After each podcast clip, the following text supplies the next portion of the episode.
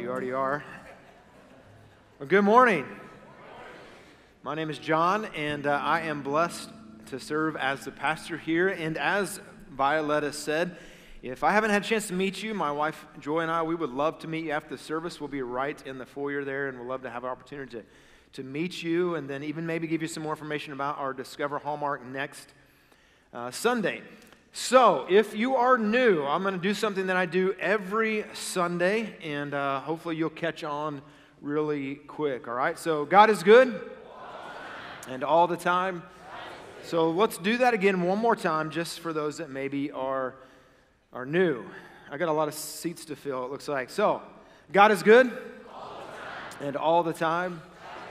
Uh, again, thank you for being here today. Today is uh, a new series we're starting called Dangerous prayers. And uh, I would encourage you, there's a book titled Dangerous Prayers by Craig Groeschel. If you're interested in some more information than what you might get here on the Sunday morning, to order that book and, and read through that. It's a great book on, on prayer. Today we're going to talk about embolden me, or I want to pray the prayer that God would give me boldness. And you know, the reality is, is I don't think, at least in our, well, maybe I'll rephrase it, at least in my church experience, my American church experience, is that we don't often talk about praying bold prayers or dangerous prayers. You are probably like me if you've grown up in church, you've sat through a lot of prayer nights or testimony nights or prayer request time. And from again, I can only speak necessarily of my experiences. From my experiences, from my memory, a lot of our prayers have, are, are surrounded or around the idea of our comfort or our protection or our provision. Would, I mean, would you agree with that? Is that a little bit of your experience as, as well? And so when we think about the church, we think about the church asking God to give us bold faith and asking God to give us the, the faith to pray dangerous prayers. What do we see in the church? What do we see in the early church? In Acts chapter number four, the church is just beginning. And Peter and John are preaching and proclaiming Jesus. We, we just sang the wonderful name, the powerful name, the, the name of Jesus. And in Acts chapter 4 is where we get that, that scripture that says, There's no other name in heaven and earth whereby Someone's going really fast. Whereby which you must be saved. It's the name of, of who? Jesus. The, the name of Jesus is powerful, and that's that specific verse is in the text that we're kind of talking about this morning. And it was spoken from a question. Peter and John were arrested because they were preaching the name of Jesus. The religious people didn't like it because it was going to crowd in on their territory and their money and their power and their prestige and their comfort and their provision, all those things. And so they arrest them. Don't preach the name of Jesus. Well, the first question was, by whose authority are you preaching these things? That was the wrong question to ask. As you know, last week I told you I like to argue. One thing you need to understand in an argument, you never ask a question you don't know the answer to okay? Because if you know the answer to a question, you probably shouldn't ask it if it's not going in your. You, are you tracking with me? Okay. There they asked the question, whose authority? And what did Peter say? Jesus. I love Peter because he didn't just say Jesus, he said, you know, Jesus, the one you guys crucified. Oh, and also the one God brought back to life that Jesus. He's the authority. And only in his name is there salvation. So then they said, they, they, uh, they, they have this argument, like this side conversation. Well, we can't deny what happened. So let's just tell them not to preach the name of Jesus. So don't preach the name of Jesus anymore. We're going to do bad things to you. We're going to arrest you again. And Peter and John said, Well, sorry, but we're going to, we can't help but tell the things we've seen and heard. And in verse number 18 of, of Acts chapter 4. They called them and commanded them, Do not speak at all or teach in the name of Jesus. And then in verse 19, but Peter and John answered and said to them, Whether it is right in the sight of God to listen to you more than to God, you judge. And, but we cannot but speak the things which we've seen and heard. And you know what the church needs today?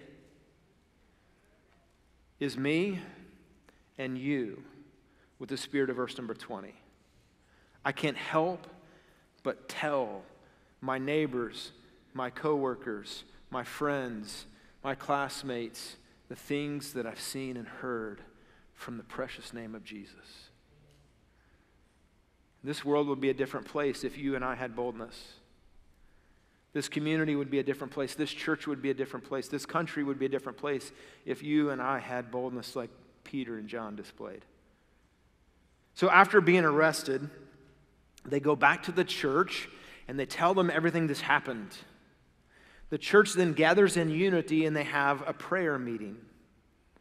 And what's, what's absent from this prayer meeting or from the prayer that is birthed out of the prayer meeting is that they're not praying for blessings, they're not pray, praying for protection, they're not praying for safety. Verse 29, Acts chapter 4. Now, Lord, look on the hearts, on their hearts, and grant to your servants that with all boldness they may speak your word.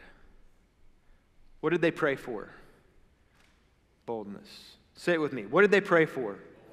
Boldness. The challenge for us today is that we we would pray for boldness. I, I want to invite three guys to the stage: uh, Chad and Andrew uh, and Bruce. And uh, as many of you know, we've been uh, telling you that we were going to talk about our trip to Romania. I want to say thank you, Hallmark, for your generosity. You know, because of money that you've given previously, because of money that you have given since this um, tragedy in Romania and Ukraine has taken place, almost $50,000 you have given as a church to help. Can we, can we celebrate that? That is awesome. Some of that some of that is just from reserve because you guys have been faithful to give. Some of that has been that you have decided I'm going to give above and beyond the last couple months uh, to help those in need. And uh, so I'm going to just take a moment to introduce some of these guys, or all of these guys, because you may not know it. Some of them, sorry, Chad, we're not going to introduce you. Uh, is that all right, Chad? Yeah. All right. No, so Andrew down here, all, all of these men are members of our church. Uh, for many years, over, you know, many, many years. Some of them are really old and been here for a long time. Uh, I did, you gave yourself out. I didn't even say anything. Yeah. So Andrew here, uh, he married Angie Turner, who was grew up here at Hallmark, and then he interned here back out of college. And then God called him from Hallmark to be a missionary in Chile. And then the last 13 years, he's been missionary serving with Manna Worldwide. And so uh, I appreciate Andrew and Angie and their three kids that have been faithful members. Yeah, you can give them a hand. Uh, Bruce, Bruce here in the middle. Uh, what is really cool is that, that my grandfather in law, uh, Raymond Dunn, baptized Bruce at Hallmark, the old location in the 70s. And uh, from Hallmark, God called Bruce and Pam. Again, he also married a, a Pam who grew up in the church like Angie did as well. And she drug him to church.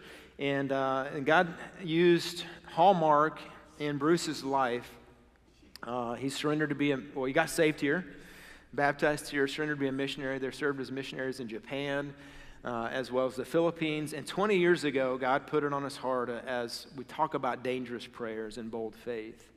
Put it on his heart to start a ministry called Manna Worldwide. And for 20 years now, that ministry birthed out of his passion for kids and, and churches like Hallmark that said, Yeah, we want to be a part of this. People like you that have been giving for 20 years uh, to Manna. They have over uh, 200 centers in 40 different countries serving the, the most needy people in the world. And so I appreciate Bruce and Pam, and um, that's everybody.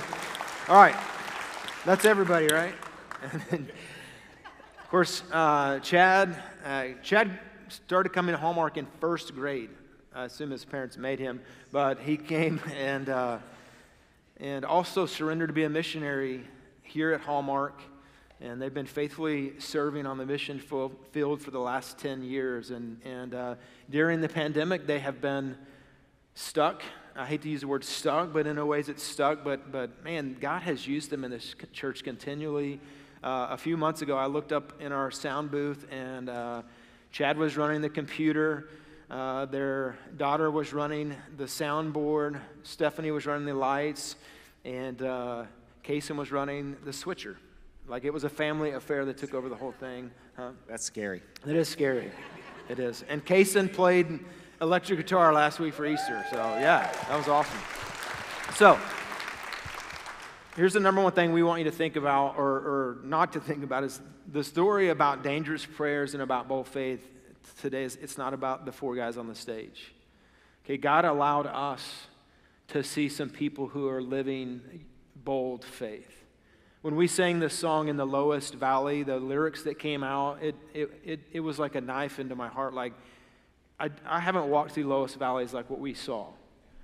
And I think how, how often I think, oh, my life is so difficult or whatever.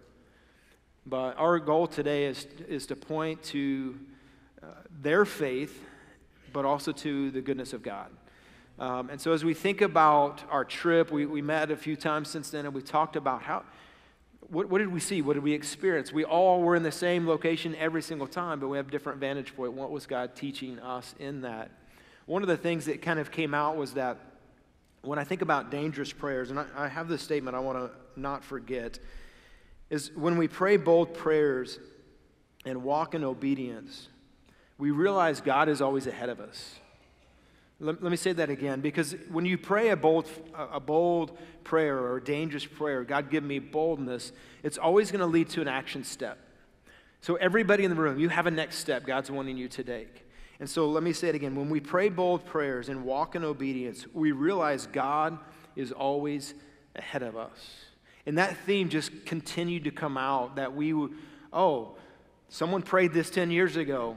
God gave them an action step. They took the step, and they had no idea why, but now, now we know why. And so I just want them to share a few of the stories of how that came out.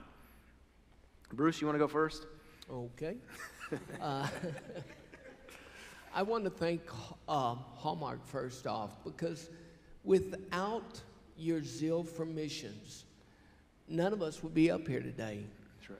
But this church not only thinks of themselves, but they think of the world and they think of the needs out there. And that's exactly what the Bible teaches us. Manna wouldn't be here today if not for Pastor Haley and the vision he had for Manna. And I appreciate uh, Mike Haley. He's just been a great friend and a mentor to me, as well as Raymond Dunn, like you said. Uh, and then for this church, you have such a world vision. You don't just think about yourself. It would have been very easy for John to say, hey, we've got a pandemic going. We need to uh, pull back on missions. We need to not care as much. We need to just take care of our church here. But I appreciate our pastor because when we went to him and said, man, there's such a hard time going on for the Ukrainian people, we want to go over there to Romania and see if we can help the Ukrainian people. He didn't say, No, I need to think of my church right now. He said, I'm in. I want to go. And most guys, I'm being honest with you, most pastors would have said, Not now. Let's wait until things stabilize a little more in the economy and this and that and the other and made excuses. But I, I appreciate our pastor saying, We got to do something about this. And that's because not only him, but the love you have for missions. Sure. When uh, we started uh, one of our programs in Ukraine, uh, it was the Smile House. We, we came across this building. It was about 70% done. Still need a lot of work. It was given to Manna, which is just grace of God. But once again, we had a lot of work to do on this building. Well, Chris Shalowitz came over to the Ukraine with me, and I thank the Lord for a good Hallmark member. Cindy let him go. In fact, she wanted to get him out of the house. yeah. And uh, he came over there with me, saw the need there, and he said, Man, I'm in. I'll be in charge of this thing. And we had four floors to build out and a basement. The basement was the last thing I was concerned about. You know, it's, it was dark and dingy and dirty down there and no floors, but a six foot ceiling. And Chris said, We need to do this. And so, you know, I'm like Mr. Gullible, okay, whatever you want to do, you know? And so we brought over a lot of people. They started digging out that basement. They worked on the other floors, but that basement was really important to them. Brought in truckload after truckload of concrete, cement, finished out that basement. And I got to be honest, oh, and he dug the deepest, biggest septic tank you've ever seen in your life. Like, what are you planning on? An army to come? And, um, but, you know, when Lord tells Chris something, you just say, yes, sir. So, uh, what happened? This thing in the Ukraine with the bombs and missiles in Kiev striking the city, people from Kiev came outside the city, many of them our programs, and said, We need a place to stay. And the bombs and missiles were getting close to our orphanage there. So not only did our orphans and the family move down into the basement, but all these other people moved down in the basement and they were safe there. And I, I, I was so thankful then for Chris.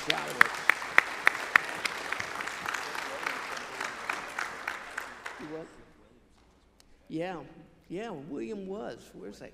Cliff Williams. I mean, yeah, just so many people in Hallmark joined in here, and I really thank the Lord for you guys and your participation. And then when the the missiles started getting too close, in fact, they were finding shrapnel in the yard of the orphanage. They had to flee to Romania. We'll talk about that later. All right, me now. Um, well, I think one of the things that stuck out to me where God had been preparing ahead of time was Pastor Emercha that you talked about, uh, taking the Bibles uh, into Ukraine. Um, at his house, when we were at his house, and the property behind his house, he had built this big, I don't know, storage building or small warehouse, I'm not sure, somewhere in between those two. Um, and he had tried to use it in a few um, ministry opportunities, ministry ventures, and they, um, you know, they didn't last very long. They kind of fell through. And in fact, after one of those uh, had already ended, he continued to build onto it. And his daughter told us that she'd asked him, uh, why, uh, why are you continuing? You don't really have a use for this, a real use for this. Why are you continuing to build this thing up? And he said, No, God's got something he's going to do with it. Um, he's going to use it, just watch. And then, uh, whenever the war broke out across the border, they live in a border town right there on the border of U- Romania and Ukraine. And when it broke out across the border, then he knew, okay, God wants to use this. And, um, and so now they have, I mean, it's like a small Costco inventory in their warehouse thing there. Um, and they have, you know, supplies and food.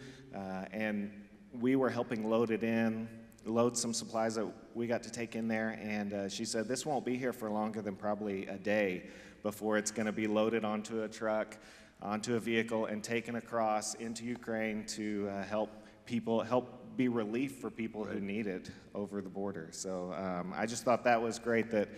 Uh, that he had he was kept building on this thing and spending his own money on this thing that uh, that he had no use for other than knowing that God wanted to use it at some point in the future. Again, you think, you know, prayer, step of faith, then you see God's provision. God's always, God's always ahead of us, isn't He? Um, and the one that I was thinking about is there, there was a, a Baptist church there, uh, really close to that, the storage unit that you just saw there. Uh, and uh, they, a few years ago, I don't remember the timeline exactly, but they felt led, uh, the pastor and the leadership there felt led to build a basement. And, uh, you know, I, I, don't know if you guys know this, but sometimes in church there's like uh, dissenting voices, like maybe not always in agreement. I don't know. Never here. Never here. But there were, you know, questions like, why are we building in a basement? We don't need a basement. What would we use the basement for? Like, not necessarily wrong questions, but questions. And so God just, we feel like God is leading us to do that. Um, and in this church that you see here in the basement, uh, there end up being, I think I counted 44 different bunk beds. Shoved into that basement. They had over 60 people living, refugees living in this basement. They fed them out of this basement. They had a storage closet with all kinds of clothes for these people that were refugees and had no place to go. And I think about, again, when we pray and God tells us what to do and we take the step of faith, we don't always know what the result is going to be.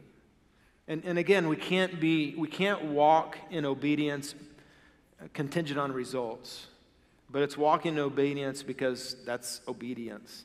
Uh, this picture that you see on the wall is just a verse that says the Lord is, is close to the brokenhearted. And, and it's, I think everyone that walked into the basement took a picture of this. It's written in English, then it's written in the Ukrainian language. There's a couple verses there, and it just is like speaking to, like, wow, again, I'm just kind of confessing my own pride maybe as I sang the lyrics today in the lowest valley, and I, I have not walked in a valley like this.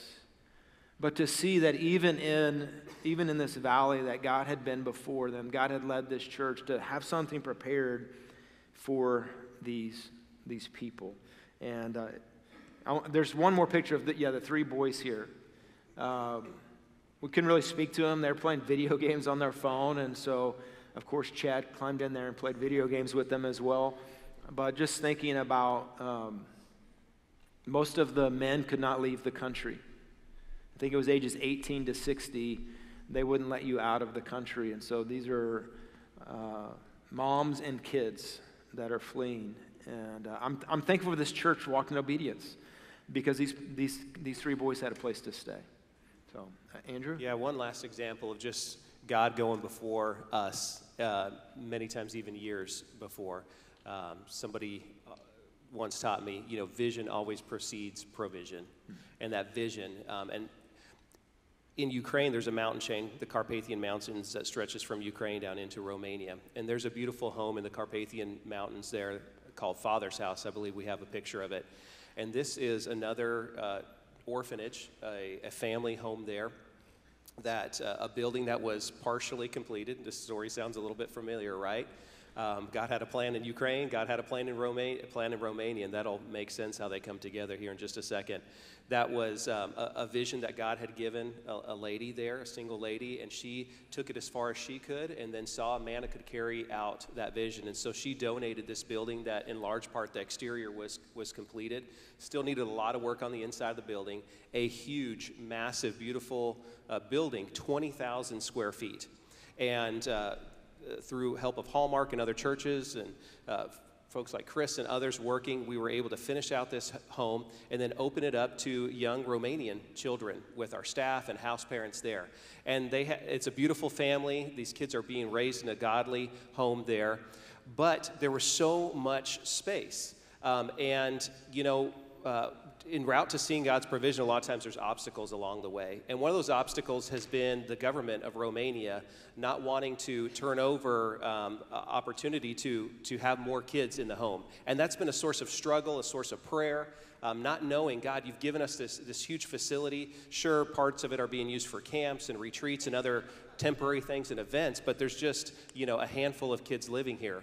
Well, now, uh, with the war in Ukraine and refugees coming, uh, we have opened up, uh, Manna has thrown open the doors of this home. Uh, so now we have close to 50 people living um, in this home. A very diverse group of people. We have the Romanian family and the kids there. We have an American missionary family. Again, God's timing that arrived literally the week before we got there to help um, in this ministry with so many people now.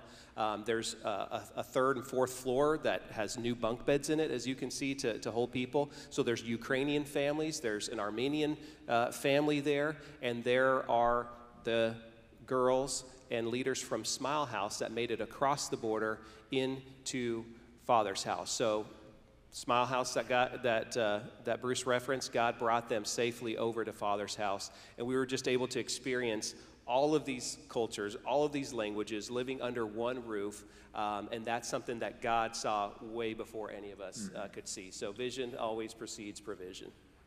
It's just, uh, again, amazing as you think. I'm going to pray bold faith, prayers. God's going to give me an action step, so be careful. That's, I think, why most of us don't pray.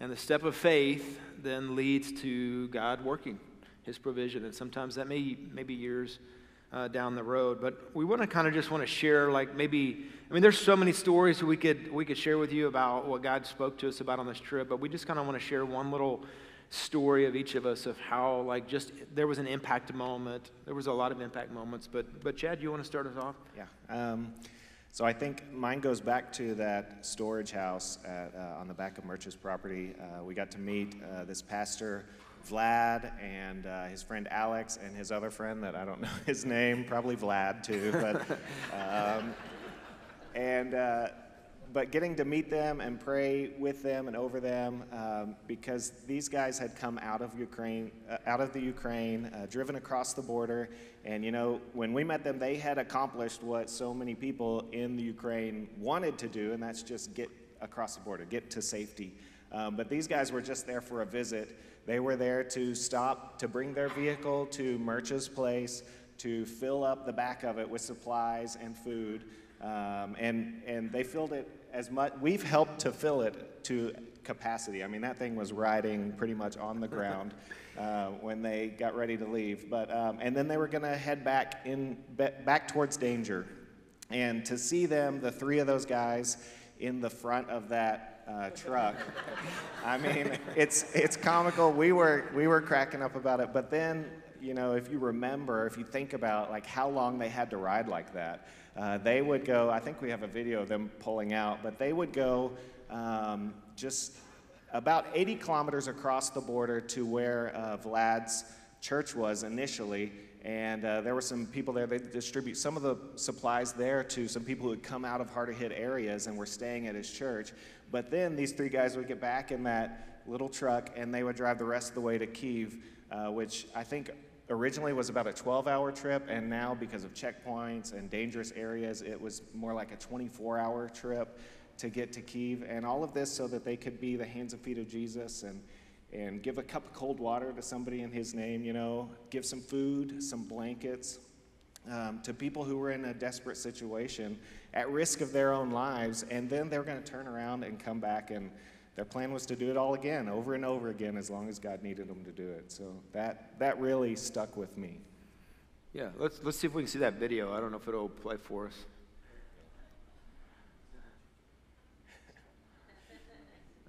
They're smiling a lot more than I would if I was in the front of that car, I can tell you that. I don't know if they would be after 24 hours. Yeah. You know, prayer. How many of you, how many of you believe there's power in prayer? Now, I think everyone raised their hand. How many of you would say that the, the amount of time you spend praying actually reveals how powerful you think prayer is? Right? So then, like, you can self evaluate how, how powerful do you really think prayer is? And what I've, I've really been challenged with the last year is that I talk about prayer a lot. i have never, I've never claimed to be good at it. I've never claimed to be uh, a person of prayer. But, I, but I'm striving to be a person of prayer. And one of the moments that for me and, and uh, was watching Chad pray over them right before they got into this car. And so I just want to share that video with you uh, as, as Chad prayed over these, these three men protection. We pray for your blessing on them. Um, Lord, we pray that you would uh, just continue to use them, God. Thank you for the encouragement and the challenge that they've been to us, Lord. Uh, just giving up their their homes and their time and their church and just whatever resources you have blessed them with, they're sharing it and going out and Lord, we've been talking. This is true in undefiled religion, taking care of widows and orphans, displaced people, Lord.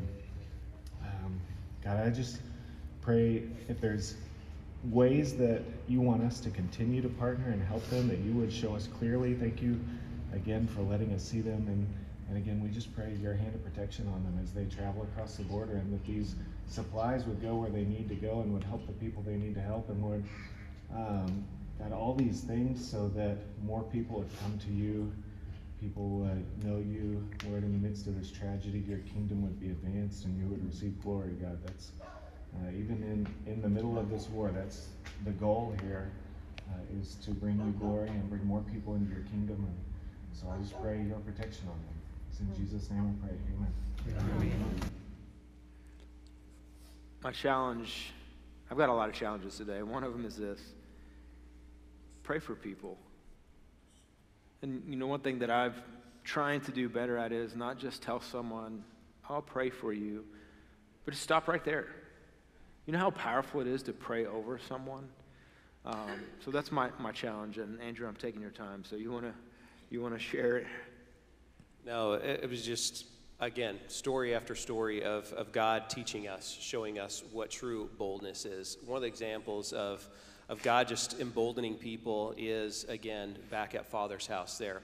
So the dynamic there, as I already mentioned, there's different people, different cultures, different ages.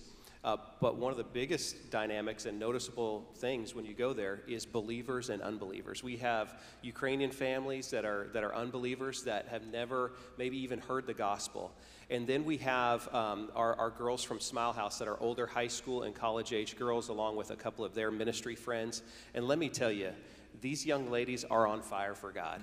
They're on fire in their community in Kiev. Before they, before they left, they were able to get out of the basement and they started going around distributing uh, food in the community. And then it just got so unsafe that they had to leave.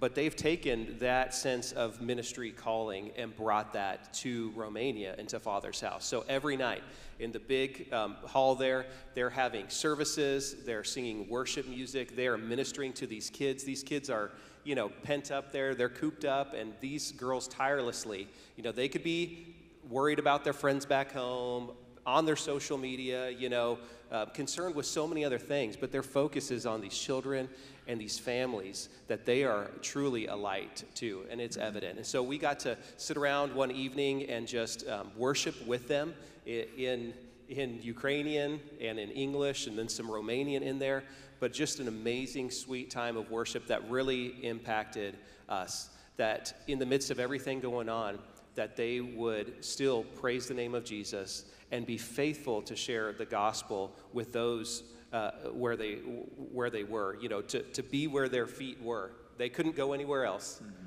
They're stuck, but yet they are faithful um, right where they're planted just one of the worship songs that we sang just spoke to their situation so clearly. If you'll um, show that clip.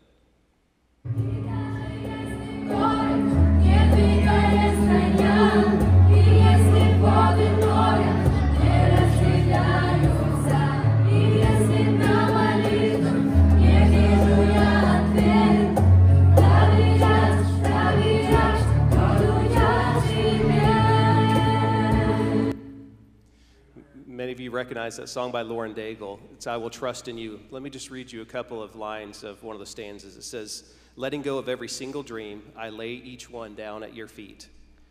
Every moment of my wandering never changes what you see. I've tried to win this war. I confess my hands are weary. I need your rest, mighty warrior, king of the fight. No matter what I face, you're by my side. When you don't move the mountains, I'm needing you to move. When you don't part the waters, I wish that I could walk through when you don't give the answers as I cry out to you. I will trust, I will trust, I will trust in you. That's a bold prayer. It's letting go and saying, God, I will trust you with everything. There's a war going on around me, there's things that are out of my control. But their dangerous prayer is just say, God, here am I. Use me, sir. I will serve. I will trust you. Bruce, you want to share about Vlad? Yeah, uh, Vlad is uh, the individual that, that runs our orphanage there in the Ukraine. Um, such a great man. And just uh, Nadia is his wife. They have done so well with Smile House and bringing kids in, and we've just seen God do some incredible things. Well, when the war started, it uh, obviously was a tragic situation. They're about roughly 10, 15 miles outside of Kiev. And uh, as we all have seen on the news, it's been bombed relentlessly by the Russians, sending missiles over and, and all. Well, the missiles, they, they moved down to that basement like we talked about a few minutes ago. And when the missiles kept coming closer and closer, in fact, they found shrapnel in the yard of the orphanage uh, the concussion damaged part of the orphanage, but it's still in good shape. They knew it was getting too dangerous, and Vlad said, We've got to leave. They had, once again, people from Kiev staying there with the orphans, their family. Everybody said, We've got to get out of here, go to Romania. So they formed a convoy of cars and vehicles, and they started heading toward the Carpathian Mountains. It took them, like uh, was stated before, about a 12 hour drive, but it took them days and days to get there. They finally made it to the Carpathian Mountains, got through the checkpoint, which took them forever, were able to come to our feeding program there at Father's House, our orphanage, and stay there. But Vlad took all of them there with his wife, Nadia, and then he said, I've got to go back. And that, that touched my heart. Because here's a guy saying, I'm in safety and I got to go back. I've got to stand up and help our people. And so he turned around and went right back into the Ukraine. And uh, it just broke my heart. I, I saw Nadia there at, in in Romania at our father's house. And as soon as she saw me, she just burst into tears. And she said, This is so terrible, Bruce. Our worst dreams have come true. But I'm so thankful that our kids are safe, our friends are safe here. And she said, But it, it's just terrible for Vlad and he just cannot stay here in Romania. And then just a, a, few minutes later, she came running over to me and she was able to video conference Vlad. And he said, I've been here in Kiev now for three days. And he said, I've not slept at all. He said, because every time I try to go to sleep, there are more missiles coming in. And he said, just, just pray for us that God will stop this terrible war. It's, it's just a tragic situation. So I believe God has answered the prayers and that Kiev is no longer under attack. But I pray for those that live in the east and those down by the water that uh, they're still being under such terrible pressure. You know, as I think about we, we got more stories we could share, but we'll skip a few of them and we'll save them for another day. Is that all right? But I, I do want to ask Bruce and Andrew to share, you know, as we talk about bold prayers, dangerous prayers, maybe some specific prayers uh, that we could pray uh, that maybe we were made aware of on the trip. So, Bruce, you want to, or uh, Andrew, you want to share a few prayer requests with us? Just very quickly, one of the opportunities that we have is in northern Romania. It's in a uh, Gypsy, the Roma people uh, area called Tinca. And it is a medical facility. Again, God knowing ahead of time what, what, what the needs of people will be.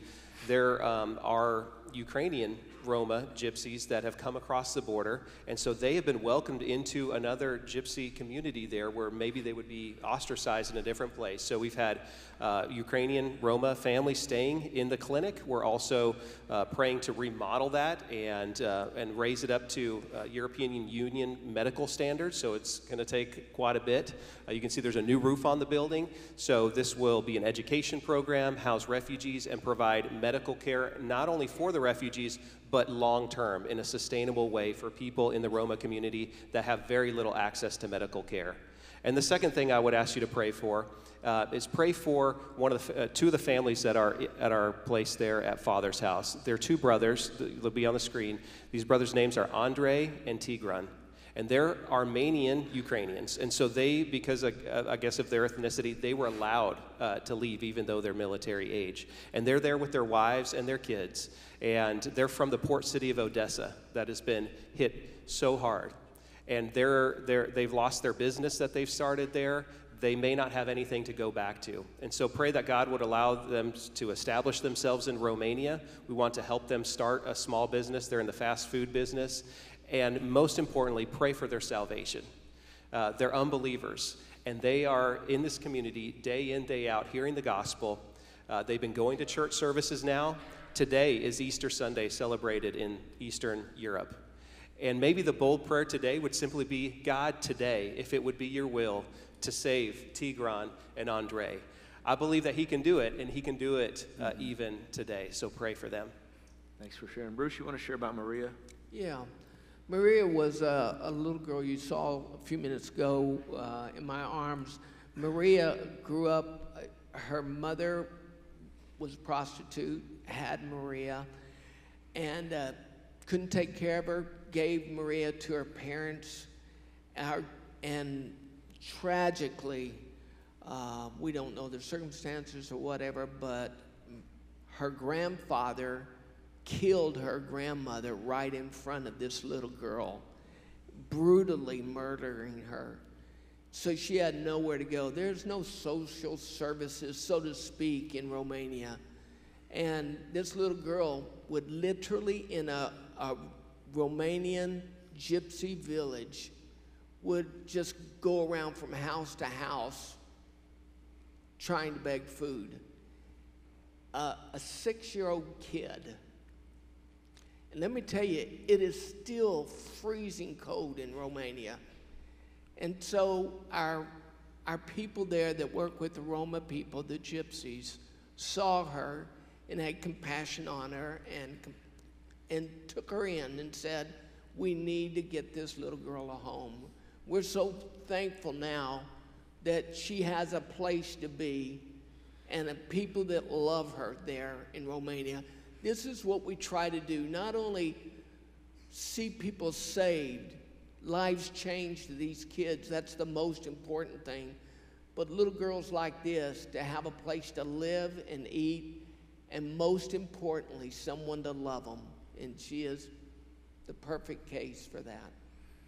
Thanks for sharing, Bruce. So, really, they're in the process now of getting her into the Rafa House Orphanage.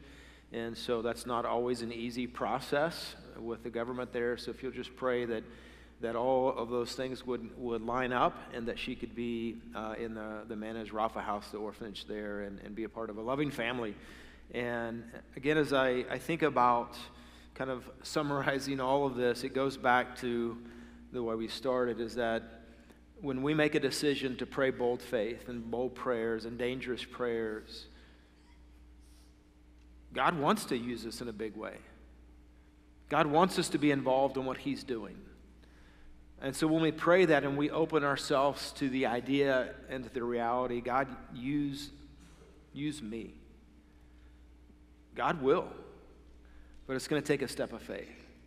And it's going to take an action step that maybe we, we don't know the outcome. We don't know what's next. But I'll say it again everybody in the room, I believe, has a next step. It may be that you need to give your life to Christ today, that you've never responded to the gospel. It may be today that you just need to say, you know what? My prayer life is, and I'll let you use whatever adjective you want, it's not where it needs to be.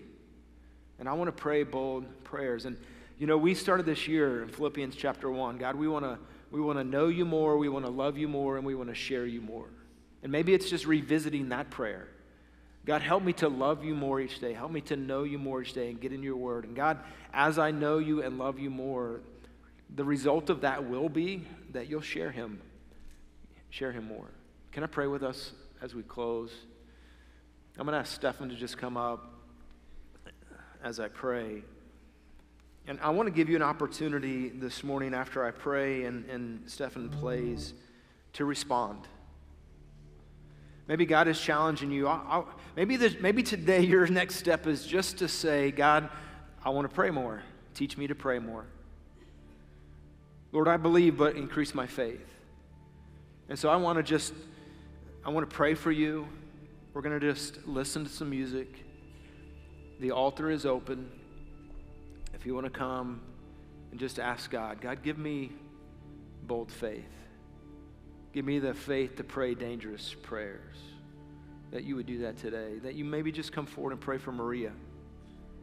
Pray for Vlad and Nadia as they're separated. And pray for these girls from Ukraine who are ministering to this family, to Tigran and his wife, and, and that they would give their life to Christ. God, we thank you today for how we get to see what you're doing all over the world. Lord, I've been challenged today that I have such little faith.